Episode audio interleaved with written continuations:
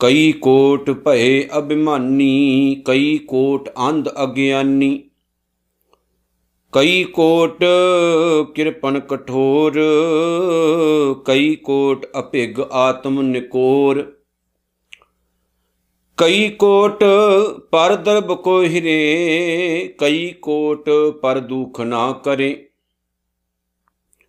ਕਈ ਕੋਟ ਮਾਇਆ ਸ਼ਰਮ ਮਾਹੇ, ਕਈ ਕੋਟ ਪਰਦੇਸ਼ ਭਰਮਾਹੇ ਜਿਤ ਜਿਤ ਲਾਵੋ, ਤਿਤ ਤਿਤ ਲਗਨਾ। ਨਾਨਕ ਕਰਤੇ ਕੀ ਜਾਣੈ ਕਰਤਾ ਰਚਨਾ। ਜਿਤ ਜਿਤ ਲਾਵੋ ਤਿਤ ਤਿਤ ਲਗਨਾ। ਨਾਨਕ ਕਰਤੇ ਕੀ ਜਾਣੈ, ਕਰਤਾ ਰਚਨਾ। ਜੁਗੋ ਜੁਗ ਅਟਲ। ਧੰਨ ਧੰਨ ਸਤਿਗੁਰੂ, ਸ੍ਰੀ ਗੁਰੂ ਗ੍ਰੰਥ ਸਾਹਿਬ ਜੀ ਮਹਾਰਾਜ ਸੱਚੇ ਪਾਤਸ਼ਾਹ, ਜਿਨ੍ਹਾਂ ਦੇ ਪਾਕ ਚਰਨਾਂ ਦਾ ਪਵਿੱਤਰ ਧਿਆਨ ਧਰ ਕੇ ਅਸੀਂ ਸੁਖਮਨੀ ਸਾਹਿਬ ਦੀ ਪਾਵਨ ਵਿਚਾਰ ਸ਼ੁਰੂ ਕਰਨ ਲੱਗੇ ਹਾਂ। ਦਸਵੀਂ ਅਸ਼ਟਪਦੀ ਚੱਲ ਰਹੀ ਹੈ ਤੇ ਦਸਵੀਂ ਅਸ਼ਟਪਦੀ ਦੀ ਦੂਸਰੀ ਪੌੜੀ ਜਿਹਦੀ ਅੱਜ ਅਸੀਂ ਵਿਚਾਰ ਕਰਨੀ ਹੈ। ਆਓ ਵਿਚਾਰ ਤੋਂ ਪਹਿਲਾਂ ਗੁਰੂ ਫਤਿਹ ਨਾਲ ਸਾਂਝ ਪਾਈਏ ਜੀ, ਸਾਰੇ ਗੱਜ ਵੱਜ ਕੇ ਪਿਆਰ ਨਾਲ ਆਖੋ ਜੀ, ਵਾਹਿਗੁਰੂ ਜੀ ਕਾ ਖਾਲਸਾ, ਵਾਹਿਗੁਰੂ ਜੀ ਕੀ ਫਤਿਹ। ਧੰਨ ਧੰਨ ਸਤਿਗੁਰੂ, ਸ੍ਰੀ ਗੁਰੂ ਅਰਜਨ ਸਾਹਿਬ ਜੀ ਮਹਾਰਾਜ ਦੀ ਇਸ ਪਿਆਰੀ ਪਾਵਨ ਬਾਣੀ ਸੁਖਮਨੀ ਸਾਹਿਬ ਦੀ ਆਪਾਂ ਵਿਚਾਰ ਲੰਮੇ ਟਾਈਮ ਤੋਂ ਕਰਦੇ ਹੋਏ ਆ ਰਹੇ ਹਾਂ। ਗੁਰੂ ਅਰਜਨ ਸਾਹਿਬ ਜੀ ਨੇ ਦਸਵੀਂ ਅਸ਼ਟਪਦੀ ਦੇ ਵਿੱਚ ਅਕਾਲ ਪੁਰਖ ਵਾਹਿਗੁਰੂ ਦੀ ਮਹਾਨ ਕੁਦਰਤ ਦਾ ਵਰਣਨ ਕੀਤਾ ਹੈ। ਜਿਵੇਂ ਅਸੀਂ ਜਪਜੀ ਸਾਹਿਬ ਦੀ ਵਿਚਾਰ ਕਰਕੇ ਆਏ ਆ ਤੇ ਜਪਜੀ ਸਾਹਿਬ ਦੀਆਂ ਅਸੰਖ ਵਾਲੀਆਂ ਪੌੜੀਆਂ ਅਸੀਂ ਵਿਚਾਰੀਆਂ ਨੇ। ਜਿਨ੍ਹਾਂ ਵਿੱਚ ਗੁਰੂ ਨਾਨਕ ਸਾਹਿਬ ਸੱਚੇ ਪਾਤਸ਼ਾਹ ਜੀ ਨੇ ਕਿਹਾ ਵੀ ਕਰੋੜਾਂ ਹੀ ਲੋਕ ਐਸੇ ਨੇ ਜਿਹੜੇ ਨਿਤ ਮਾੜੇ ਕੰਮ ਕਰ ਰਹੇ ਐ। ਕਰੋੜਾਂ ਹੀ ਲੋਕ ਐਸੇ ਐ ਜਿਹੜੇ ਨਿਤ ਚੰਗੇ ਕੰਮ ਕਰ ਰਹੇ ਐ। ਕਰੋੜਾਂ ਹੀ ਮੰਦੇ ਕਰਮ ਕਰਨ ਵਾਲੇ ਐ ਤੇ ਚੰਗੇ ਕਰਮ ਕਰਨ ਵਾਲੇ ਐ ਸੋ ਅਕਾਲ ਪੁਰਖ ਵਾਹਿਗੁਰੂ ਦੀ ਜਿਹੜੀ ਇਹ ਰਚਨਾ ਹੈ, ਇਹ ਜਿਹੜਾ ਉਹਦਾ ਪਸਾਰਾ ਹੈ, ਇਹ ਕਈ ਤਰੀਕਿਆਂ ਦੇ ਆ। ਭਿੰਨ ਭਿੰਨ ਤਰੀਕੇ ਨਾਲ ਬਣਾਇਆ ਗਿਆ। ਔਰ ਇਹੀ ਉਸ ਪਰਮਾਤਮਾ ਦੀ, ਕਾਇਨਾਤ ਦੀ ਸੁੰਦਰਤਾ ਹੈ। ਫੁੱਲ ਖਿੜ ਰਹੇ ਨੇ, ਝੜਦੇ ਵੀ ਨੇ। ਜੇ ਕੋਈ ਦਾਨ ਦੇਣ ਵਾਲਾ ਹੈ, ਕੋਈ ਦਾਤਾ ਹੈ, ਤਾਂ ਚੋਰੀ ਕਰਨ ਵਾਲੇ ਵੀ ਬਣੇ ਹੋਏ ਨੇ। ਜੇ ਚੰਗੇ ਕੰਮ ਕਰਨ ਵਾਲੇ ਬੇਅੰਤ ਨੇ, ਤਾਂ ਮਾੜੇ ਕੰਮ ਕਰਨ ਵਾਲੇ ਵੀ ਬਹੁਤ ਨੇ। ਜਿਨ੍ਹਾਂ ਦਾ ਕੋਈ ਅੰਤ ਨਹੀਂ ਹੈ, ਜਿਨ੍ਹਾਂ ਦੀ ਕੋਈ ਗਿਣਤੀ ਨਹੀਂ ਕੀਤੀ ਜਾ ਸਕਦੀ ਹੈ। ਇਸ ਲਈ ਧੰਨ ਗੁਰੂ ਅਰਜਨ ਸਾਹਿਬ ਮਹਾਰਾਜ ਸੱਚੇ ਪਾਤਸ਼ਾਹ ਨੇ ਕਿਰਪਾ ਕਰਕੇ ਜਿਹੜੀ ਇਹ ਅਸ਼ਟਪਦੀ ਹੈ ਦਸਵੀਂ, ਉਹਦੇ 'ਚ ਰਹਿਮਤਾਂ ਵਰਤਾਈਆਂ ਨੇ ਕਿ ਭਾਈ ਨਿਰੰਕਾਰ ਦੀ ਕੁਦਰਤ ਦਾ ਪਾਰਾਵਾਰ ਨਹੀਂ ਹੈ। ਉਹਦੀ ਕੁਦਰਤ ਵਿੱਚ ਤਰ੍ਹਾਂ ਤਰ੍ਹਾਂ ਦੇ ਲੋਕ ਵਸਦੇ ਨੇ। ਜਿਵੇਂ ਸਤਿਗੁਰੂ ਜੀ ਕਹਿੰਦੇ ਨੇ, ਕਈ ਕੋਟ ਭਏ ਅਬਮਾਨੀ ਕਈ ਕੋਟ ਭਾਵ ਕਰੋੜਾਂ ਹੀ ਜਿਨ੍ਹਾਂ ਦੀ ਗਿਣਤੀ ਨਹੀਂ ਕੀਤੀ ਜਾ ਸਕਦੀ ਹੈ। ਗਿਣਤੀ ਤੋਂ ਬਾਹਰ ਨੇ ਲੋਕ ਐਸੇ। ਕਰੋੜਾਂ ਹੀ ਲੋਕ ਹੈ ਇਸ ਕਾਇਨਾਤ ਵਿੱਚ, ਇਸ ਜਗਤ ਰਚਨਾ ਵਿੱਚ, ਜਿਹੜੇ ਹੰਕਾਰੀ ਜੀਵ ਨੇ। ਹੰਕਾਰ ਜਿਨ੍ਹਾਂ ਦੇ ਮੱਥੇ ਤੇ ਬੈਠਾ ਰਹਿੰਦਾ, ਨੱਕ ਤੇ ਚੜਿਆ ਰਹਿੰਦਾ, ਜਿਹੜੇ ਉੱਠਦਿਆਂ ਬੈੰਦਿਆਂ ਹੰਕਾਰ ਦੀਆਂ ਬਾਤਾਂ ਕਰਦੇ ਨੇ ਜਿਹੜੇ ਇਹ ਸਮਝ ਕੇ ਬੈੰਦੇ ਨੇ ਵੀ ਅਸੀਂ ਦੁਨੀਆ ਵਿੱਚ ਆ ਤੇ ਸੰਸਾਰ ਚੱਲ ਰਿਹਾ ਹੈ। ਜੇ ਅਸੀਂ ਸੰਸਾਰ ਦੇ ਨਾਲ ਨਾ ਹੋਈਏ ਤੇ ਸ਼ਾਇਦ ਦੁਨੀਆ ਹੀ ਖਤਮ ਹੋ ਜਾਏ। ਔਰ ਹੰਕਾਰ ਦੇ ਕਰਕੇ ਉਹ ਆਪਣੇ ਆਪ ਨੂੰ ਬਹੁਤ ਸਰਵ ਸ੍ਰੇਸ਼ਟ ਤੇ ਮਹਾਨ ਜਾਣਦੇ ਨੇ, ਦੂਜਿਆਂ ਨੂੰ ਮਾੜਾ ਸਮਝਦੇ ਨੇ। ਗੁਰੂ ਅਰਜਨ ਸਾਹਿਬ ਮਹਾਰਾਜ ਸੱਚੇ ਪਾਤਸ਼ਾਹ ਨੇ ਇੱਕ ਵਾਰ ਐਸੀ ਸਿੱਖ ਨੂੰ ਸਮਝਾਇਆ ਸੀ, ਜਿਹਦੇ ਘਰ ਦੇ ਵਿੱਚ ਲੰਗਰ ਪ੍ਰਸ਼ਾਦਾ ਸੀ ਤੇ ਉਹਨੇ ਆਪਣੇ ਘਰ ਦੇ ਦਰਵਾਜ਼ੇ ਬੰਦ ਕਰ ਦਿੱਤੇ। ਵੀ ਕੋਈ ਹੋਰ ਜਿਹੜਾ ਗਰੀਬ ਗੁਰਬਾ ਹੈ, ਉਹ ਅੰਦਰ ਨਾ ਆ ਜਾਏ। ਤੇ ਬਾਹਰ ਇੱਕ ਸਿੱਖ ਜਿਹੜਾ ਸੀ ਉਹ ਖੜਾ। ਉਹ ਵਾਜਾ ਹੀ ਮਾਰੀ ਗਿਆ ਵੀ ਮੈਨੂੰ ਅੰਦਰ ਆਉਣ ਦਿਓ। ਲੇਕਿਨ ਅੰਦਰ ਨਹੀਂ ਆਉਣ ਦਿੱਤਾ ਗਿਆ। ਜਦੋਂ ਗੁਰੂ ਅਰਜਨ ਸਾਹਿਬ ਮਹਾਰਾਜ ਸੱਚੇ ਪਾਤਸ਼ਾਹ ਨੂੰ ਪਤਾ ਲੱਗਾ ਤੇ ਸਤਿਗੁਰੂ ਜੀ ਨੇ ਉਹਨੂੰ ਸਮਝਾਇਆ, ਭਲਿਆ ਪੁਰਸ਼ਾ, ਇਹ ਲੰਗਰ ਪ੍ਰਸ਼ਾਦਾ ਉਹਨਾਂ ਲਈ ਹੈ ਜਿਹੜੇ ਲੋੜਵੰਦ ਨੇ। ਲੇਕਿਨ ਤੂੰ ਦਰਵਾਜ਼ੇ ਬੰਦ ਕਰਕੇ ਕਿਹਨਾਂ ਨੂੰ ਖਵਾ ਰਹੇ? ਜਿਹੜੇ ਪਹਿਲਾਂ ਰੱਜੇ ਹੋਏ ਨੇ, ਉਹਨਾਂ ਨੂੰ। ਕਈ ਵਾਰ ਅਸੀਂ ਆਪਣਾ ਹੰਕਾਰ ਅੱਗੇ ਰੱਖਦੇ। ਅਸੀਂ ਸੋਚਦੇ ਹਾਂ ਵੀ ਗੁਰੂ ਨੂੰ ਸ਼ਾਇਦ ਪਤਾ ਨਹੀਂ, ਪਰ ਗੁਰੂ ਅੰਤਰਜਾਮੀ ਹੈ। ਸੋ ਜੇ ਗੁਰੂ ਦੀਆਂ ਸੱਚੀਆਂ ਖੁਸ਼ੀਆਂ ਲੈਣੀਆਂ ਨੇ, ਤਾਂ ਆਪਣੀ ਈਗੋ ਨੂੰ, ਆਪਣੇ ਹੰਕਾਰ ਨੂੰ ਥੱਲੇ ਸੁੱਟਣਾ ਪਏਗਾ।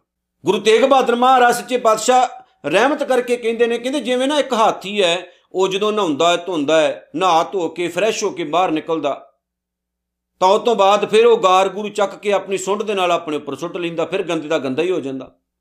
ਇਸੇ ਤਰ੍ਹਾਂ ਸਾਡਾ ਜਿਹੜਾ ਨਾ ਉਹ ਵਰਤਾਰਾ ਹੈ। ਅਸੀਂ ਨਹਾਉਂਦੇ ਆ ਧੋਂਦੇ ਆ ਬਾਣੀ ਪੜ੍ਹਦੇ ਆ ਗੁਰੂ ਘਰ ਜਾਂਦੇ ਆ ਮੰਦਰ ਮਸੀਤਾਂ 'ਚ ਜਾਂਦੇ ਆ ਧਰਮ ਦੇ ਸਾਰੇ ਕੰਮ ਕਰਦੇ ਆ ਫਿਰ ਅਸੀਂ ਹੰਕਾਰੀ ਹੋ ਜਾਂਦੇ ਆ ਮਾੜੇ ਕੰਮ ਕਰਨ ਲੱਗ ਪੈਨੇ ਆ ਫਿਰ ਉਹ ਗੰਦ ਚੁੱਕਦੇ ਆ ਤੇ ਸਾਰਾ ਆਪਣੇ ਉੱਤੇ ਸੁੱਟ ਲੈਨੇ ਉਹਦੇ ਨਾਲ ਕੀ ਹੁੰਦਾ ਕਿ ਕੀਤੀ ਕਰਾਈ ਸਾਰੀ ਖੂਹ 'ਚ ਪੈ ਜਾਂਦੀ। ਸੋ ਰੱਬ ਦੀ ਬਣਾਈ ਹੋਈ ਇਸ ਕਾਇਨਾਤ ਵਿੱਚ ਕਰੋੜਾਂ ਲੋਕ ਹੰਕਾਰੀ ਨੇ। ਕਈ ਕੋਟ ਅੰਧ ਅਗਿਆਨੀ ਤੇ ਕਰੋੜਾਂ ਹੀ ਲੋਕ ਪੁੱਜ ਕੇ ਜਾਹਲ ਨੇ। ਜਾਹਿਲ ਜਾਹਿਲ ਭਾਵ ਮੂਰਖ, ਅੰਧ ਭਾਵ ਅੰਨੇ ਅਗਿਆਨੀ ਭਾਵ ਅਗਿਆਨੀ ਮੂਰਖ। ਇਹਦਾ ਮਤਲਬ ਹੈ ਕਿ ਬਹੁਤ ਵੱਡੇ ਮੂਰਖ ਲੋਕ ਵੀ ਇਸ ਕਾਇਨਾਤ ਵਿੱਚ ਨੇ। ਹੁਣ ਜੇ ਗੁਰੂ ਸਾਹਿਬ ਆਪ ਖੁਦ ਲਿਖ ਰਹੇ ਨੇ ਤਾਂ ਇਹਦਾ ਮਤਲਬ ਕਿ ਕਾਇਨਾਤ ਹੈ ਐਸੀ ਇਸ ਲਈ ਆਸਾ ਦੀ ਵਾਰ ਵਿੱਚ ਕਿਹਾ ਵੀ ਗਿਆ ਕਿ ਮੂਰਖ ਹੈ ਨਾਲ ਨਾ ਲੁੱਜੀ ਹੈ ਕਿ ਜਿੱਥੇ ਤੁਹਾਨੂੰ ਰੱਬ ਤੋਂ ਟੁੱਟੇ ਹੋਏ ਮੂਰਖ ਬੰਦੇ ਮਿਲਣ, ਉਹਨਾਂ ਦੇ ਨਾਲ ਕਦੇ ਝਗੜਾ ਨਾ ਕਰੋ, ਸਾਈਡ ਕਰ ਜਾਓ ਉਹਨਾਂ ਤੋਂ। ਇੱਕ ਪਾਸੇ ਹੋ ਜਾਓ ਉਹਨਾਂ ਤੋਂ, ਕਿਉਂਕਿ ਉਹਨਾਂ ਨੇ ਆਪਣਾ ਤਾਂ ਨੁਕਸਾਨ ਕਰਨਾ ਹੀ ਕਰਨਾ, ਉਹ ਤੁਹਾਡਾ ਵੀ ਕਰਨਗੇ ਨਾਲ ਦੀ ਨਾਲ। ਸੋ ਬਣਾਈ ਰੱਬ ਦੀ ਇਸ ਕੁਦਰਤ ਨੂੰ ਅਸੀਂ ਸਹੀ ਤਰੀਕੇ ਨਾਲ, ਸਹੀ ਢੰਗ ਨਾਲ ਵਰਤਣਾ ਸੀ, ਪਰ ਅਸੀਂ ਗਲਤ ਤਰੀਕੇ ਨਾਲ ਉਹਨੂੰ ਵਰਤਣਾ ਸ਼ੁਰੂ ਕਰ ਦਿੱਤਾ। ਹੁਣ ਰੱਬ ਨੇ ਥੋੜੀ ਬਣਾਇਆ। ਬਣੇ ਤਾਂ ਅਸੀਂ ਖੁਦ ਆ ਨਾ ਮੂਰਖ ਅਸੀਂ ਖੁਦ ਬਣੇ ਆ ਅਗਿਆਨੀ ਅਸੀਂ ਖੁਦ ਬਣੇ ਗੁਰੂ ਤਾਂ ਗਿਆਨ ਦੀ ਦਾਤ ਵੰਡ ਰਿਹਾ ਹੈ। ਪਰ ਅਸੀਂ ਅਗਿਆਨੀ ਰਹਿਣਾ ਚਾਹੁੰਦੇ ਆ ਮੂਰਖ ਰਹਿਣਾ ਚਾਹੁੰਦੇ ਆ ਜਾਹਿਲ ਰਹਿਣਾ ਚਾਹੁੰਦੇ ਆ ਧੰਨ ਗੁਰੂ ਅਰਜਨ ਮਹਾਰਾਜ, ਸੱਚੇ ਪਾਤਸ਼ਾਹ ਕਹਿੰਦੇ ਨੇ, ਕਈ ਕੋਟ, ਕਿਰਪਨ, ਕਠੋਰ, ਕਰੋੜਾਂ ਹੀ ਲੋਕ ਇੱਥੇ ਸੂਮ, ਕੰਜੂਸ ਅਤੇ ਪੱਥਰ ਦਿਲ ਵਾਲੇ ਨੇ। ਬੜੇ ਲੋਕ ਆਪਾਂ ਵੇਖਦੇ ਆ ਦਿਲ ਐਸਾ ਪੱਥਰ ਹੈ ਉਹਨਾਂ ਦਾ ਕਿ ਉਹ ਦੂਸਰਿਆਂ ਦਾ ਨੁਕਸਾਨ ਹੁੰਦਾ ਹੋਇਆ ਵੇਖ ਕੇ ਬੜੇ ਖੁਸ਼ ਹੁੰਦੇ ਨੇ। ਕੰਜੂਸ ਐਨੇ ਨੇ ਕਿ ਆਪਣੇ ਪੱਲਿਓਂ ਇੱਕ ਧੇਲਾ ਤੱਕ ਨਹੀਂ ਉਹ ਕੱਢਦੇ। ਇਸ ਲਈ ਉਹਨਾਂ ਦੇ ਪ੍ਰਤੀ ਇੱਕ ਕਹਾਵਤ ਵੀ ਬਣਾਈ ਗਈ ਕਿ ਕੁਝ ਲੋਕ ਐਸੇ ਨੇ ਇਸ ਕਾਇਨਾਤ ਵਿੱਚ ਜਿਹੜੇ ਕਹਿੰਦੇ ਨੇ, ਚਮੜੀ ਜਾਏ, ਦਮੜੀ ਨਾ ਜਾਏ। ਉਹ ਪੈਸਾ ਨਹੀਂ ਛੱਡਦੇ ਭਾਵੇਂ ਮਰ ਜਾਣਗੇ। ਐ ਸੱਪ ਵਾਂਗੂ ਨਾ ਵਲੇਵੇਂ ਮਾਰ ਕੇ ਧਨ ਉੱਤੇ, ਦੌਲਤ ਉੱਤੇ ਬੈਠੇ ਰਹਿੰਦੇ ਨੇ ਪੂਰੀ ਜ਼ਿੰਦਗੀ। ਪਰ ਕੀ ਇਹ ਨਾਲ ਜਾਂਦੀ ਹੈ? ਇਹ ਤਾਂ ਇੱਥੇ ਹੀ ਰਹਿ ਜਾਂਦੀ ਹੈ। ਜਿਵੇਂ ਪਿਛੇ ਜੇ ਇੱਕ ਮੰਗਤਾ ਮਰਿਆ ਤੇ ਜਿੱਥੇ ਉਹਦੀ ਝੌਂਪੜੀ ਸੀ, ਉਹ ਜਦੋਂ ਉਹ ਜਾ ਕੇ ਫੋਲੀ ਗਈ, ਤਾਂ ਕਈ ਲੱਖਾਂ ਰੁਪਏ ਉਹਦੀ ਝੌਂਪੜੀ ਚੋਂ ਨਿਕਲੇ। ਲੇਕਿਨ ਉਹ ਪੂਰੀ ਜ਼ਿੰਦਗੀ ਹੱਥ ਅੱਡ ਕੇ ਲੋਕਾਂ ਤੋਂ ਮੰਗਦਾ ਹੀ ਰਿਹਾ। ਪਰ ਮੰਗਣਾ ਆਦਤ ਪੈ ਗਈ ਸੀ ਜਿਹੜਾ ਉਹਨੇ ਧਨ ਇਕੱਠਾ ਕੀਤਾ ਸੀ, ਉਹਨੂੰ ਵਰਤੀ ਨਾ ਸਕਿਆ। ਪਤਾ ਨਹੀਂ ਕਿਉਂ ਲੋਕ ਇਹ ਸਮਝਦੇ ਨੇ ਵੀ ਆਪਾਂ ਇਕੱਠਾ ਕਰੀ ਜਾਈਏ ਕਰੀ ਜਾਈਏ ਕਰੀ ਜਾਈਏ, ਵਰਤਣਾ ਨਹੀਂ ਹੈ। ਵਰਤੋਗੇ, ਇਹਨੂੰ ਹੋਰ ਆ ਜਾਏਗਾ, ਫਿਰ ਕੀ ਹੋ ਗਿਆ? ਪਰ ਨਹੀਂ, ਆਪਾਂ ਇਕੱਠਾ ਕਰਕੇ ਇਕੱਠਾ ਕਰਕੇ ਦੱਸਣਾ ਚਾਹੁੰਦੇ ਆ ਆਪਾਂ ਜੀ ਬੜੇ ਬੈਂਕ ਬੈਲੈਂਸ ਬਣਾਏ ਨੇ, ਬੜੇ ਅਮੀਰ ਬੰਦੇ ਆ। ਲੇਕਿਨ 1 ਰੁਪਈਆ ਕੱਢ ਕੇ ਖੁਸ਼ ਨਹੀਂ ਹੁੰਦੇ ਹੋ ਕੰਜੂਸ ਇੰਨੇ ਜ਼ਿਆਦਾ ਹੁੰਦੇ ਨੇ। ਭਾਵੇਂ ਅਗਲੇ ਦਾ ਨੁਕਸਾਨ ਹੁੰਦਾ ਹੁੰਦਾ ਜਾਵੇ, ਨਹੀਂ ਜੀ, ਇੱਕ ਇੱਕ ਢੇਲਾ ਨਹੀਂ ਕੱਢਣਾ। ਤੇ ਪੱਥਰ ਦੇ ਲਈ ਐਸੇ ਹੈ ਕਿ ਦੂਸਰਿਆਂ ਦਾ ਬੁਰਾ ਕਰਕੇ ਉਹਨਾਂ ਨੂੰ ਬੜਾ ਆਨੰਦ ਮਿਲਦਾ, ਖੁਸ਼ੀ ਮਿਲਦੀ। ਲੇਕਿਨ ਸਿੱਖ ਨੇ ਐਸਾ ਨਹੀਂ ਬੰਨਾ ਸਿੱਖ ਦਾ ਜੀਵਨ ਬੜਾ ਹੀ ਨਰਮ ਦਿਲ, ਬੜਾ ਹੀ ਪਾਕ ਪਵਿੱਤਰ ਹੋਣਾ ਚਾਹੀਦਾ। ਜਿੱਥੇ ਸਿੱਖ ਦਰਿਆ ਦਿਲੀ ਵਾਲਾ ਹੋਵੇ, ਦੂਸਰਿਆਂ ਦੀ ਹੈਲਪ ਕਰੇ, ਉੱਥੇ ਨਾਲ ਦੀ ਨਾਲ ਉਹ ਨਰਮ ਦਿਲ ਦਾ ਵੀ ਹੋਵੇ। ਜਿਵੇਂ ਸਤਿਗੁਰੂ ਨੇ ਪਾਉਣ ਬਾਣੀ ਵਿੱਚ ਆਖਣਾ ਮੁਸਲਮਾਨ ਮੋਮ ਦਿਲ ਹੋਵੇ, ਕਿ ਮੁਸਲਮਾਨ ਦਾ ਦਿਲ ਮੋਮ ਹੋਣਾ ਚਾਹੀਦਾ। ਉਹ ਕਾਦੇ ਮੁਸਲਮਾਨ ਸੀ ਜਿਨ੍ਹਾਂ ਨੇ ਚਰਖੜੀਆਂ ਤੇ ਚੜਾ ਦਿੱਤੇ? ਜਿਨ੍ਹਾਂ ਨੇ ਟੋਟੇ ਟੋਟੇ ਭਾਈ ਮਨੀ ਸਿੰਘ ਵਰਗਿਆਂ ਦੇ ਕਰਵਾ ਦਿੱਤੇ ਗੁਰਮੁਖ ਪਿਆਰਿਆਂ ਦੇ। ਜਿਨ੍ਹਾਂ ਨੇ ਬਾਬਾ ਬੰਦਾ ਸਿੰਘ ਬਹਾਦਰ ਦੀਆਂ ਅੱਖਾਂ ਕਢਾਈਆਂ, ਪੈਰ ਵਢਾਏ, ਉਹਨਾਂ ਦੇ ਛੋਟੇ ਜਿਹੇ ਬੱਚੇ ਨੂੰ ਉਹਨਾਂ ਦੇ ਅੱਖਾਂ ਦੇ ਸਾਹਮਣੇ ਕੋਹ ਕੋ ਕੇ ਮਾਰਿਆ। ਉਹ ਕਾਦੇ ਮੁਸਲਮਾਨ ਸੀ? ਇਸ ਲਈ ਗੁਰੂ ਨਾਨਕ ਸਾਹਿਬ ਨੇ ਕਿਹਾ ਵੀ ਮੁਸਲਮਾਨ ਇਦਾਂ ਦਾ ਨਹੀਂ ਹੁੰਦਾ। ਮੁਸਲਮਾਨ ਹੋਵੇ ਤਾਂ ਉਹਦਾ ਦਿਲ ਨਰਮ ਹੋਵੇ। ਸਵਣਾ ਨੂੰ ਪਿਆਰ ਕਰਨ ਵਾਲਾ ਹੋਵੇ ਤੇ ਸਿੱਖ ਵੀ ਇਦਾਂ ਦਾ ਹੀ ਹੋਣਾ ਚਾਹੀਦਾ। ਪਰ ਅੱਜ ਦੇ ਸਿੱਖ ਜਾਤਾਂ ਪਾਤਾਂ ਦੇ ਐਸੇ ਚੱਕਰ 'ਚ ਪਏ ਕਿ ਉਹ ਆਪਸ ਵਿੱਚ ਹੀ ਲੜ ਕੇ ਮਰੀ ਜਾਂਦੇ। ਦੂਸਰਿਆਂ ਦੀ ਗੱਲ ਤਾਂ ਬਹੁਤ ਦੂਰ ਹੈ। ਆਪਣੇ ਆਪ ਵਿੱਚ ਖੁਸ਼ ਨਹੀਂ ਆਪਾਂ ਤਾਂ। ਲੜ ਕੇ ਮਰ ਰਹੇ ਅਸੀਂ। ਪਰ ਅੱਜ ਭਰਾ ਭਰਾ ਦਾ ਵੈਰੀ ਕਿਉਂ ਭਰਾ ਭਰਾ ਨੂੰ ਕਿਉਂ ਮਾਰਿਆ? ਔਰ ਅਸੀਂ ਦੁਸ਼ਮਣੀਆਂ ਕੱਢਦੇ ਫਿਰਦੇ ਆਂ ਲੈ ਕੇ ਕੀ ਜਾਣਾ ਦੁਨੀਆ ਤੋਂ? ਕੁਝ ਲੈ ਕੇ ਜਾਣਾ? ਸਭ ਕੁਝ ਤਾਂ ਇੱਥੇ ਛੱਡ ਛਡਾ ਕੇ ਆਪਾਂ ਚਲੇ ਜਾਣਾ। ਫਿਰ ਵੀ ਅਸੀਂ ਜਿਹੜੇ ਉਹ ਉਹਨਾਂ ਮਾੜਿਆਂ ਕੰਮਾਂ ਵਿੱਚ ਪਏ ਹੋਏ ਆ ਉਹ ਭਾਈ ਕੁਝ ਨਹੀਂ ਖਟਦਾ ਇੱਥੇ ਇਨਸਾਨ। ਮਿੱਟੀ ਆ, ਮਿੱਟੀ ਦੀ ਢੇਰੀ ਹੋ ਜਾਣੀ ਇੱਕ ਦਿਨ। ਗੱਡੀ ਜਿਹੜੀ ਚੱਲ ਰਹੀ ਹੈ ਨਾ, ਇਹਨੂੰ ਚਲਾਈ ਜਾਓ, ਪਰਮਾਤਮਾ ਦਾ ਨਾਮ ਲੈ ਕੇ। ਤੇ ਬੁਰਾ ਕਿਸੇ ਦਾ ਕਰਨ ਦੀ ਕੋਸ਼ਿਸ਼ ਨਾ ਕਰਿਆ ਕਰੋ, ਜਿੱਥੋਂ ਤੱਕ ਹੋ ਸਕੇ ਭਲਾ ਕਰਨ ਦੀ ਕੋਸ਼ਿਸ਼ ਕਰਿਆ ਕਰੋ, ਇਹੀ ਮੈਂ ਹਰ ਵਾਰੀ, ਹਰ ਵਿਚਾਰ ਵਿੱਚ ਕਿਆ ਕਰਦਾ। ਧੰਨ ਗੁਰੂ ਅਰਜਨ ਸਾਹਿਬ ਜੀ ਮਹਾਰਾਜ ਅੱਗੇ ਕਹਿੰਦੇ ਨੇ ਜੀ, ਕਈ ਕੋਟ ਅਭਿਗ ਆਤਮ ਨਿਕੋਰ। ਕਰੋੜਾਂ ਹੀ ਲੋਕ ਜਿਹੜੇ ਨੇ ਅੰਦਰੋਂ ਬੜੇ ਕੋਰੇ ਐ। ਬਿਲਕੁਲ ਕੋਰੇ। ਕਿਸੇ ਦਾ ਦੁੱਖ ਵੇਖ ਕੇ, ਦਰਦ ਵੇਖ ਕੇ, ਉਹਨਾਂ ਦਾ ਦਿਲ ਨਹੀਂ ਪਸੀਜਦਾ, ਭਲੇ ਉਹ ਨਹੀਂ। ਆਪਣੇ ਘਰ ਵਿੱਚ ਦੁੱਖ ਹੋਵੇ ਨਾ, ਤਾਂ ਫਿਰ ਉਹ ਬੜੇ ਦੁਖੀ ਹੁੰਦੇ ਨੇ।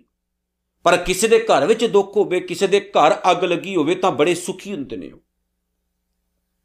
ਕਰੋੜਾਂ ਹੀ ਲੋਕ ਐਸੇ ਜਿਸ ਦਿਨ ਆਪਣਾ ਆਪਣੀ ਔਲਾਦ ਦੁੱਖ ਦਵੇ, ਫਿਰ ਉਹਨਾਂ ਦਾ ਮੂੰਹ ਦੇਖਿਓ। ਜਦੋਂ ਕਿਸੇ ਦੀ ਔਲਾਦ ਦੁੱਖ ਦਿੰਦੀ ਹੈ ਤਾਂ ਉਹ ਖੁਸ਼ ਹੁੰਦੇ ਨੇ। ਜਦੋਂ ਆਪਣੇ ਘਰ ਦੇ ਵਿੱਚ ਦੁੱਖ ਆਵੇ, ਫਿਰ ਉਹ ਉਹਨਾਂ ਦੇ ਮੂੰਹ ਉਤਰੇ ਹੁੰਦੇ ਨੇ। ਪਰ ਜਦੋਂ ਕਿਸੇ ਦੂਸਰੇ ਦਾ ਦੁੱਖ ਹੋਵੇ ਨਾ, ਫਿਰ ਉਹ ਨੇੜੇ ਨਹੀਂ ਲੱਗਦੇ। ਉਹ ਕਹਿੰਦੇ, ਸਾਨੂੰ ਕੀ ਜੀ? ਆਪੋ ਆਪਣੀ ਗੱਡੀ ਚਲਾਈ ਚਲੀਏ ਆਪਾਂ। ਪਿਆਰਿਓ, ਨਹੀਂ, ਦੁਨੀਆ ਇਦਾਂ ਨਹੀਂ ਚੱਲਦੀ। ਇੱਥੇ ਤਾਂ ਹੱਥ ਨੂੰ ਹੱਥ ਹੈ। ਹੈਲਪ ਕਰਨ ਵਾਲੀ ਜਿਹੜੀ ਸੋਚ ਹੈ, ਜਿਹੜੀ ਬਿਰਤੀ ਹੈ, ਉਹਨੂੰ ਬਣਾਈਏ। ਕੀ ਲੈ ਜਾਣਾ? ਦੁਨੀਆ ਤੋਂ ਕੋਈ ਕੁਝ ਲੈ ਕੇ ਗਿਆ, ਅਜ ਤੱਕ ਸਿਕੰਦਰ ਵਰਗੇ ਇਦਾਂ ਚਲੇ ਗਏ, ਔਰੰਗਜ਼ੇਬ ਵਰਗੇ ਇਦਾਂ ਚਲੇ ਗਏ ਜਹਾਂਗੀਰ ਵਰਗੇ ਇਦਾਂ ਚਲੇ ਗਏ। ਕੀ ਖੱਟਿਆ ਉਹਨਾਂ ਨੇ? ਤੇ ਤੁਸੀਂ ਕੀ ਖੱਟ ਲਓਗੇ ਜਾਂ ਮੈਂ ਕੀ ਖੱਟ ਲੂੰਗਾ ਕੋਈ ਕੁਝ ਨਹੀਂ ਜੇ ਖੱਟਦਾ। ਭਲਾ ਕਰੋਗੇ ਤਾਂ ਪ੍ਰਮਾਤਮਾ ਦੀਆਂ ਰਹਿਮਤਾਂ ਵਰਤਦੀਆਂ ਨੇ, ਬੁਰਾ ਕਰੋਗੇ ਤੇ ਅੰਦਰੋਂ ਲਾਹਣਤਾਂ ਪੈਂਦੀਆਂ ਨੇ। ਸੋ ਆਪਾਂ ਅੰਦਰੋਂ ਲਾਹਣਤਾਂ ਲੈਣੀਆਂ ਨੇ ਕਿ ਜਾਂ ਕਿਸੇ ਦਾ ਚੰਗਾ ਕਰਕੇ ਪ੍ਰਮਾਤਮਾ ਦੇ ਦਰ ਦੀ ਖੁਸ਼ੀ ਲੈਣੀ ਹੈ। ਗੁਰੂ ਗੋਬਿੰਦ ਸਿੰਘ ਮਹਾਰਾਜ ਸੱਚੇ ਪਾਤਸ਼ਾਹ ਨੇ ਇੱਕ ਵਾਰ ਕੁਝ ਸਿੱਖ, ਇੱਕ ਮੁਸਲਮਾਨ ਔਰਤ ਨੂੰ ਚੱਕ ਲਿਆਏ। ਜੰਗ ਲੱਗੀ, ਔਰਤ ਨੂੰ ਚੱਕ ਲਿਆਏ। ਗੁਰੂ ਗੋਬਿੰਦ ਸਿੰਘ ਮਹਾਰਾਜ ਸੱਚੇ ਪਾਤਸ਼ਾਹ ਨੂੰ ਪਤਾ ਲੱਗਾ ਤਾਂ ਸਤਿਗੁਰੂ ਨੇ ਸਾਰਿਆਂ ਨੂੰ ਝਿੜਕ ਪਾਈ। ਕਿ ਹਰ ਸਿੱਖ ਦੇ ਲਈ ਕਿਸੇ ਦੀ ਧੀ ਭੈਣ ਧੀ ਭੈਣ ਹੋਣੀ ਚਾਹੀਦੀ ਹੈ। ਭਾਵੇਂ ਕਿ ਉਹਨਾਂ ਸਿੱਖਾਂ ਦੇ ਮਨ ਵਿੱਚ ਕੋਈ ਇਸ ਤਰ੍ਹਾਂ ਦਾ ਵਿਚਾਰ ਨਹੀਂ ਸੀ ਗੰਦਗੀ ਵਾਲਾ। ਦੁਸ਼ਮਣੀ ਭਾਵ ਕਰਕੇ ਸਭ ਕੁਝ ਹੋਇਆ, ਲੇਕਿਨ ਉਸ ਟਾਈਮ ਗੁਰੂ ਗੋਬਿੰਦ ਸਿੰਘ ਮਹਾਰਾਜ ਨੇ ਕਿਹਾ ਸੀ, ਇਹ ਵੀ ਸਾਡੀ ਧੀ ਹੈ, ਇਹ ਵੀ ਤੁਹਾਡੀ ਭੈਣ ਦੇ ਬਰਾਬਰ ਹੈ। ਗਲਤ ਉਹ ਨੇ, ਇਹ ਨਹੀਂ। ਇਹ ਇਹ ਗੱਲਾਂ ਵੀ ਇਤਿਹਾਸ ਵਿੱਚ ਹੋਈਆਂ ਨੇ, ਪਿਆਰਿਓ। ਜੇ ਅੱਜ ਦੇ ਆਪਾਂ ਹੁੰਦੇ ਤਾਂ ਸ਼ਾਇਦ ਕਈ ਕੁਝ ਕਰ ਜਾਂਦੇ। ਪਰ ਨਹੀਂ, ਉਹ ਪ੍ਰਾਤਨ ਸਿੱਖ ਸਨ ਜਿਨ੍ਹਾਂ ਨੇ ਸੀਸ ਨਵਾ ਕੇ ਕਿਹਾ, ਕਿਉਂਕਿ ਕਲਗੀਆਂ ਵਾਲੇ ਨੇ ਕਿਹਾ ਸੀ, ਹਮਲੇ ਜਾਨੋ ਪੰਥ ਉਚੇਰੇ, ਮੈਂ ਇਸ ਪੰਥ ਨੂੰ ਬੜਾ ਉੱਚਾ ਲੈ ਕੇ ਜਾਣਾ ਚਾਹੁੰਦਾ ਆ ਛੋਟੀਆਂ-ਛੋਟੀਆਂ ਗੱਲਾਂ ਵਿੱਚ ਉਲਝਾ ਕੇ ਨਹੀਂ ਰੱਖਣਾ ਚਾਹੁੰਦਾ ਮੈਂ। ਗੁਰੂ ਗੋਬਿੰਦ ਸਿੰਘ ਮਹਾਰਾਜ ਦਾ ਕਿੰਨਾ ਬੁਰਾ ਕਰਦੇ ਰਹੇ ਨੇ, ਦੇਖੋ, ਉਹ ਜਿਹੜੇ ਪਹਾੜੀ ਰਾਜੇ ਹੁੰਦੇ ਸੀ। ਲੇਕਿਨ ਜਦੋਂ ਉਹਨਾਂ ਪਹਾੜੀ ਰਾਜਿਆਂ ਨੂੰ ਲੋੜ ਪੈਂਦੀ ਸੀ, ਤਾਂ ਧੰਨ ਗੁਰੂ ਗੋਬਿੰਦ ਸਿੰਘ ਮਹਾਰਾਜ ਸੱਚੇ ਪਾਤਸ਼ਾਹ ਖੁਦ ਪਹੁੰਚ ਜਾਂਦੇ ਹੁੰਦੇ ਸੀ। ਕਈ ਵਾਰ ਬਾਬਾ ਅਜੀਤ ਸਿੰਘ ਜੀ ਤੇ ਹੋਰ ਸਿੱਖ ਵੀ ਜਾਂਦੇ ਰਹੇ। ਕਈ ਸਿੱਖਾਂ ਦੀਆਂ ਜੜੀਆਂ ਕੁਰਬਾਨੀਆਂ ਵੀ ਹੋਈਆਂ। ਪਰ ਹੈਰਾਨੀ ਹੈ। ਆਪਾਂ ਕਿੱਥੇ ਦੇ ਕਿੱਥੇ ਪਹੁੰਚ ਗਏ ਹੈਰਾਨੀ ਹੈ ਇਸ ਚੀਜ਼ ਦੀ। ਗੁਰੂ ਗੋਬਿੰਦ ਸਿੰਘ ਮਹਾਰਾਜ ਸੱਚੇ ਪਾਤਸ਼ਾਹ ਨੇ ਤਾਂ ਐਸਾ ਖਾਲਸਾ ਨਹੀਂ ਸੀ ਬਣਾਇਆ, ਜਿਸ ਤਰ੍ਹਾਂ ਦਾ ਅੱਜ ਬਣਦਾ ਜਾ ਰਿਹਾ। ਭਰਾ ਭਰਾ ਦਾ ਵੈਰੀ ਭਰਾ ਭਰਾ ਦਾ ਦੁਸ਼ਮਣ ਹੋ ਗਿਆ। ਧੰਨ ਗੁਰੂ ਅਰਜਨ ਸਾਹਿਬ ਜੀ ਮਹਾਰਾਜ ਅੱਗੇ ਕਹਿੰਦੇ ਨੇ, ਕਈ ਕੋਟ ਪਰ ਦਰਬ ਕੋ ਹਿਰੇ, ਕਰੋੜਾਂ ਹੀ ਲੋਕ ਐਸੇ ਐ ਜਿਹੜੇ ਦੂਜਿਆਂ ਦਾ ਧਨ ਚਰਾਉਣ ਦੀ ਆਦਤ ਪਾਲ ਬੈਠੇ ਨੇ। ਚੋਰ ਬਣ ਗਏ ਨੇ। ਉਹ ਦੂਸਰਿਆਂ ਦੀ ਦੌਲਤ ਉੱਤੇ ਜਿਉਂਦੇ ਨੇ। ਬੇਈਮਾਨੀ ਕਰੀ ਜਾਣੀ, ਬੇਈਮਾਨੀ ਕਰੀ ਜਾਣੀ। ਇੱਕ ਹੁੰਦਾ ਹੈ ਸ਼ਰਿਆਮ ਚੋਰੀ ਕਰਨੀ। ਇੱਕ ਹੁੰਦੀ ਹੈ ਚੋਰੀ ਘੁੰਮ ਘੁਮਾ ਕੇ ਕਰਨੀ ਚੋਰੀ ਚੋਰੀ ਹੁੰਦੀ। ਬੜੇ ਲੋਕ ਨੇ ਇਸ ਦੁਨੀਆ ਵਿੱਚ, ਉਹ ਆਪਣੇ ਪਿਓ ਨੂੰ ਨਹੀਂ ਬਖਸ਼ਦੇ। ਉਹਦੀ ਵੀ ਛਿੱਲ ਲਾ ਲੈਂਦੇ ਨੇ। ਲੇਕਿਨ ਉਹ ਕਰਦੇ ਜ਼ਰੂਰ ਹੈ ਚੋਰੀ। ਇੱਕ ਤਾਂ ਚੋਰੀ ਵੀ ਰਾਤ ਨੂੰ ਕੋਈ ਤੁਹਾਡੇ ਘਰ 'ਚ ਚੋਰ ਆਇਆ ਤੇ ਚਰਾ ਚਰੂ ਕੇ ਕੁਝ ਲੈ ਗਿਆ। ਇੱਕ ਇਦਾਂ ਦੇ ਹੁੰਦੇ ਨੇ ਜਿਹੜੇ ਐਸੇ ਤਰੀਕੇ ਨਾਲ ਕਰਦੇ, ਤੁਹਾਡਾ ਕੋ ਖਰਿਆਣ ਹੀ ਨਹੀਂ ਦਿੰਦੇ। ਐਸੇ ਵੀ ਨੇ ਦੁਨੀਆ 'ਚ। ਸੋ ਦੂਸਰਿਆਂ ਦੇ ਧਨ ਉੱਤੇ ਅੱਖ ਰੱਖਣ ਵਾਲੇ ਬਹੁਤ ਲੋਕ ਨੇ ਇਸ ਕਾਇਨਾਤ ਵਿੱਚ। ਪਰ ਮਿਲਦਾ ਕੀ ਹੈ? ਨਾ ਕੂਲ ਹੈ ਆਇਓ, ਇਹ ਧਨ ਨਾ ਕੂਲ ਹੈ ਜਾਤ। ਨਾ ਕੋਈ ਨਾ ਲੈ ਕੇ ਆਉਂਦਾ, ਨਾ ਕੋਈ ਨਾ ਲੈ ਕੇ ਚਲਾ ਜਾਂਦਾ। ਜਿਹਦੇ ਕੋਲ ਅੱਜ ਕਰੋੜਾਂ ਨੇ, ਉਹਦਾ ਵੀ ਇੱਥੇ ਰਹਿਣਾ। ਜਿਹਦੇ ਕੋਲ ਕੱਖ ਵੀ ਨਹੀਂ ਉਹਨੇ ਵੀ ਚਲੇ ਜਾਣਾ ਦੁਨੀਆ ਤੋਂ। ਹੋ ਸਕਦਾ ਕਰੋੜਾਂ ਵਾਲਿਆਂ ਨਾਲੋਂ ਜਿਹਦੇ ਪੱਲੇ ਕੱਖ ਨਹੀਂ, ਉਹ ਵਧੀਆ ਲਾਈਫ ਜੀਉ ਰਹੇ ਹੋਣ, ਆਨੰਦ ਵਾਲੀ ਲਾਈਫ ਜੀਉ ਰਹੇ ਹੋਣ। ਪਰ ਜੀਉ ਰਹੇ ਨੇ ਉਹ। ਇਸ ਲਈ ਮੈਂ ਜਿਹੜੀ ਮੇਨ ਗੱਲ ਕਹਿ ਦਵਾਂ ਕਿ ਕਦੇ ਵੀ ਆਪਣੀ ਇੱਜ਼ਤ, ਆਪਣੀ ਜ਼ਮੀਰ, ਆਪਣੀ ਅਣਖ ਦਾ ਸੌਦਾ ਧਨ ਕਰਕੇ, ਦੌਲਤ ਕਰਕੇ, ਪੈਸਿਆਂ ਕਰਕੇ, ਰੁਤਬੇ ਕਰਕੇ ਨਹੀਂ ਕਰਨਾ ਚਾਹੀਦਾ। ਜਿਨ੍ਹਾਂ ਦੇ ਪੱਲੇ ਅਣਖ ਹੈ, ਇੱਜ਼ਤ ਹੈ, ਜਿਨ੍ਹਾਂ ਦੀ ਜ਼ਮੀਰ ਜਾਗਦੀ ਹੈ, ਮੇਰੀ ਨਿਗਾਹ ਦੇ ਵਿੱਚ ਉਹਨਾਂ ਤੋਂ ਵੱਡਾ ਅਮੀਰ ਕੋਈ ਵੀ ਨਹੀਂ ਹੈ। ਤੇ ਜਿਹੜੇ ਆਪਣੀਆਂ ਇੱਜ਼ਤਾਂ ਗਵਾਈ ਬੈਠੇ ਨੇ, ਕਰੋੜਾਂ ਰੁਪਏ ਸਾਂਭ ਕੇ ਬੈਠੇ ਨੇ, ਕੀ ਫਾਇਦਾ ਉਹ ਤਾਂ ਜਿਉਂਦੇ ਹੀ ਮਰੇ ਹੋਏ ਆ। ਜੇ ਜੀਵੇ ਪੱਤ ਲੱਥੀ ਜਾਏ, ਸਭ ਹਰਾਮ ਜੇਤਾ ਕੀ ਸ਼ਿਖਾਏ ਕੀ ਫਾਇਦਾ ਜੇ ਜਿਉਂਦਿਆਂ ਜੀ ਇੱਜ਼ਤ ਨਹੀਂ ਹੈ? ਕੀ ਕਰਨਾ ਉਸ ਧਨ ਨੂੰ, ਦੌਲਤ ਨੂੰ? ਕਿੰਨੀ ਵੀ ਹੋਏ ਹੋਵੇ ਭਾਵੇਂ, ਜੇ ਇੱਜ਼ਤ ਨਹੀਂ ਤਾਂ ਕੀ ਕਰੋਗੇ ਦੱਸੋ ਉਸ ਧਨ ਦੌਲ ਦਾ? ਗੁਰੂ ਅਰਜਨ ਸਾਹਿਬ ਜੀ ਮਹਾਰਾਜ ਅੱਗੇ ਕਹਿੰਦੇ ਨੇ, ਕਈ ਕੋਟ ਪਰ ਦੂਖਣਾ ਕਰੇ। ਕਰੋਨਾ ਹੀ ਐਸੇ ਲੋਕ ਹੈ ਜਿਹੜੇ ਦੂਸਰਿਆਂ ਦੀ ਨਿੰਦਾ ਕਰਦੇ ਆ ਉਹਨਾਂ ਨੂੰ ਨਿੰਦਾ ਕਰਨ 'ਚ ਸਵਾਦ ਹੀ ਬੜਾ ਹੁੰਦਾ। ਉਹ ਮਾੜਾ ਜੀ ਉਹ ਮਾੜਾ ਜੀ ਉਹ ਮਾੜਾ ਜੀ ਉਹ ਮਾੜਾ ਜਿਵੇਂ ਬਾਬਾ ਕਬੀਰ ਸਾਹਿਬ ਨੇ ਕਿਹਾ ਸੀ, ਨਿੰਦੋ ਨਿੰਦੋ ਨਿੰਦੋ, ਮੋਕੋ ਲੋਕ, ਨਿੰਦੋ, ਨਿੰਦਾ ਹਮਕੋ ਖਰੀ ਪਿਆਰੀ, ਨਿੰਦਾ ਬਾਬ, ਨਿੰਦਾ ਮੈਂ ਤਾਰੀ ਨਿੰਦ ਲਓ। ਨਿੰਦ ਦਾ ਮਤਲਬ ਹੁੰਦਾ ਹੈ, ਕੋਈ ਚੰਗਾ ਕੰਮ ਕਰ ਰਿਹਾ ਤੇ ਉਹਨੂੰ ਮਾੜਾ ਕਹਿਣਾ, ਉਹਨੂੰ ਨਿੰਦਾ ਕਹਿੰਦੇ। ਦੁਨੀਆ ਦਾ ਸੁਭਾਅ ਹੈ, ਜੇ ਤੁਸੀਂ ਮਾੜਾ ਕਰੋਗੇ ਨਾ, ਫਿਰ ਕੋਈ ਪਰਵਾਹ ਨਹੀਂ। ਪਰ ਜੇ ਤੁਸੀਂ ਚੰਗਾ ਕਰਨਾ ਸ਼ੁਰੂ ਕਰ ਦੋਗੇ, ਤੁਹਾਨੂੰ ਲੋਕ ਗਾਲਾਂ ਕੱਢਣਾ ਆਰੰਭ ਕਰ ਦਿੰਦੇ ਨੇ। ਚੰਗਾ ਕੰਮ ਕਰਨ ਵਾਲੇ ਨੂੰ ਲੋਕ ਟਿਕਣ ਨਹੀਂ ਦਿੰਦੇ। ਇਹ ਸੱਚ ਹੈ। ਅੱਖੀਂ ਦੇਖਿਆ, ਪਰਤਾਇਆ ਹੰਡਾਇਆ ਵੀ ਬੁਰਾ ਕੰਮ ਕਰਨ ਵਾਲਿਆ ਜਿਹੜਾ ਇਨਸਾਨ ਹੈ, ਉਹ ਚੱਲੀ ਜਾ ਰਿਹਾ। ਪਰ ਚੰਗੇ ਕਰਮ ਕਰਨ ਵਾਲੇ ਇਨਸਾਨ ਦੇ ਰਾਹ ਵਿੱਚ ਔਕੜਾਂ ਆਉਂਦੀਆਂ ਨੇ। ਕਿਉਂਕਿ ਲੋਕ ਉਹਨੂੰ ਟਿਕਣ ਨਹੀਂ ਦਿੰਦੇ। ਸਤਿਗੁਰੂ ਗੁਰੂ ਅਰਜਨ ਸਾਹਿਬ ਕਹਿੰਦੇ, ਪਤਾ ਨਹੀਂ, ਕਰੋੜਾਂ ਐਸੇ ਲੋਕ ਜਿਨ੍ਹਾਂ ਨੂੰ ਨਿੰਦਾ 'ਚ ਬੜਾ ਸਵਾਦ ਹੁੰਦਾ, ਉਹ ਨਿੰਦਾ ਹੀ ਕਰੀ ਜਾਂਦੇ, ਨਿੰਦਾ ਹੀ ਕਰੀ ਜਾਂਦੇ, ਨਿੰਦਾ ਹੀ ਕਰੀ ਜਾਂਦੇ। ਮਿਲਦਾ ਕੀ ਨਿੰਦਾ 'ਚੋਂ? ਕੁਝ ਪੱਲੇ ਪੈਂਦਾ? ਕੱਖ ਵੀ ਨਹੀਂ, ਪਰ ਐਵੇਂ ਸਵੇਰ ਤੋਂ ਸ਼ਾਮ ਤੱਕ ਲੱਗੇ ਰਹਿੰਦੇ ਨੇ ਉਹ।